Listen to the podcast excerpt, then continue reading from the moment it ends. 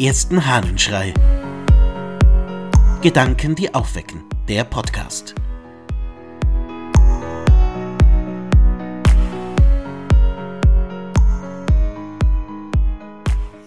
Schweigen als Tugend.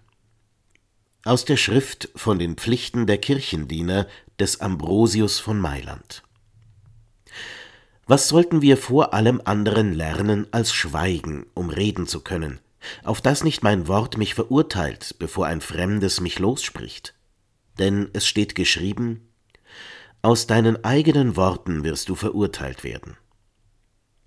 Wozu mit Reden die Gefahr der Verurteilung gewärtigen, wenn mit Schweigen sich sicherer leben lässt?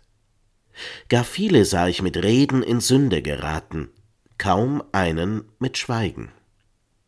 Zu schweigen wissen ist nun schwieriger als zu reden. So mancher, wie ich weiß, redet, da er nicht zu schweigen versteht. Nur selten kommt es vor, dass einer schweigt, da ihm Reden frommen würde. Weise ist sonach, wer zu schweigen versteht.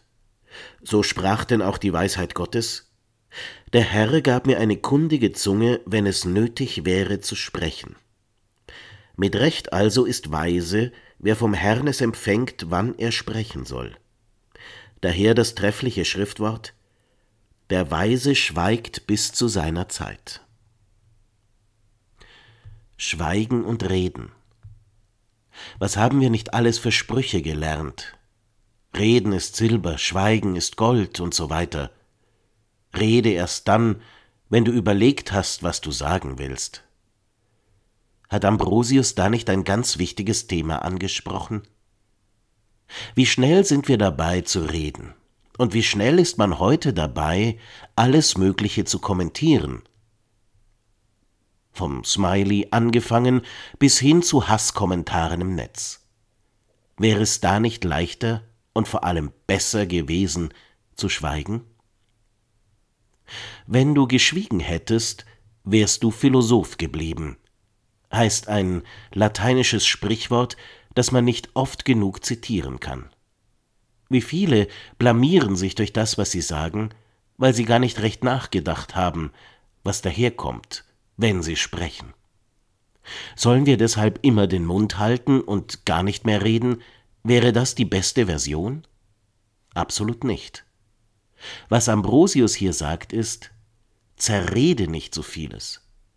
Laber nicht einfach vor dich hin, sondern überleg dir, wann du was zu sagen hast und wie du es sagst.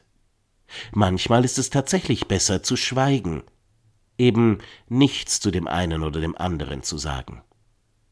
Dabei gibt es einen Unterschied zwischen einem echten Schweigen und einem Schweigen, das redet, einem Schweigen, das Protest ist, einem Schweigen, das zeigt, ich habe mir den Mund zugeklebt oder dazu sage ich jetzt mal gar nichts. Das echte Schweigen ist das, das einfach zeigt, ich bin so, wie ich bin, und ich muss mich dazu jetzt nicht äußern. Ich habe dazu gerade gar nichts zu sagen. Vielleicht ist es gut, sich einmal zu überlegen, wo Momente des Schweigens angebracht wären in unserer Welt, in unserer kleinen Umgebung, da wo wir sind. Und vielleicht wäre es auch gut, sich zu fragen, wo denn eigentlich virtuelles Schweigen angebracht wäre. Vielleicht ist dieser Tag einer, an dem einmal ein Moment des Schweigens sein kann. Da, wo sonst irgendwas gesagt würde. In diesem Sinne wünsche ich dir einen goldenen Tag. Dein Ludwig Waldmüller.